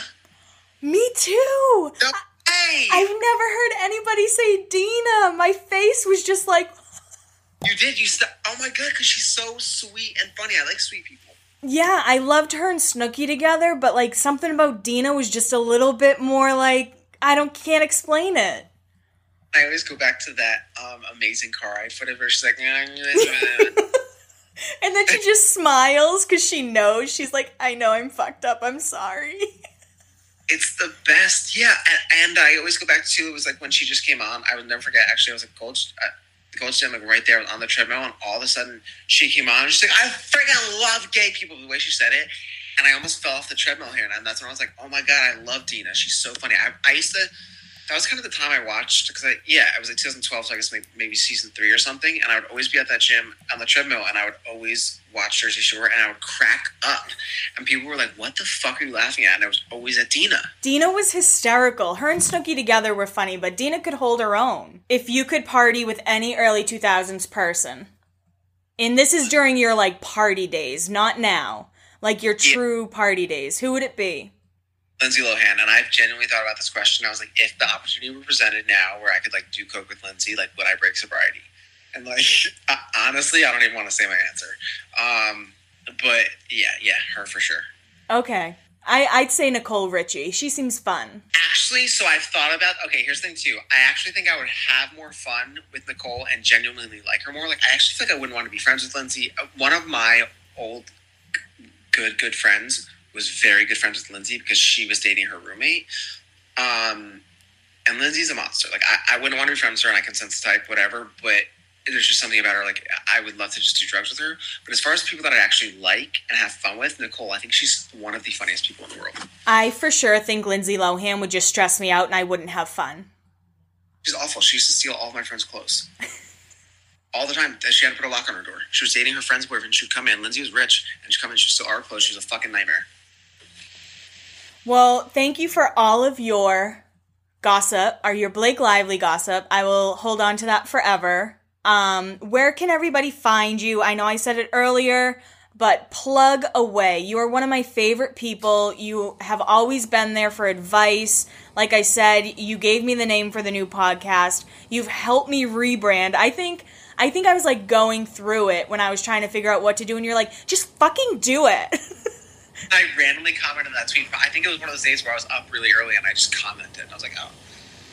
Um, you can find me in court being sued for the NDA that I violated about talking about Blake Lively. Uh, I hope it expired. Um, I'm sure it did. Um, no, I, I actually just always hope like that they never ever hear anything that I ever say about it. I mean, More so- hopefully sh- I mean it would be cool if she listened to the podcast, but I think you're good. I think so. I'm good too. It's always just more for for personal reasons. Um, because she already doesn't like me, so I don't. It's not good. But okay. So, oh god, I spiral for a second. Spiral for a second. Um, wait, what was the question? Oh, where can you find me? okay, okay. Sorry, I was having a moment. Uh, you can find me on Instagram at it's Jeff Epstein, on Twitter at it's Jeff Epstein, and then my podcast is Manic with Jeff Epstein on every platform you can think of him in the world. Guys, I am so excited for this guest. He was my first Instagram fran. Fran, Jesus, I need to redo that. I of like Fran. I think you should leave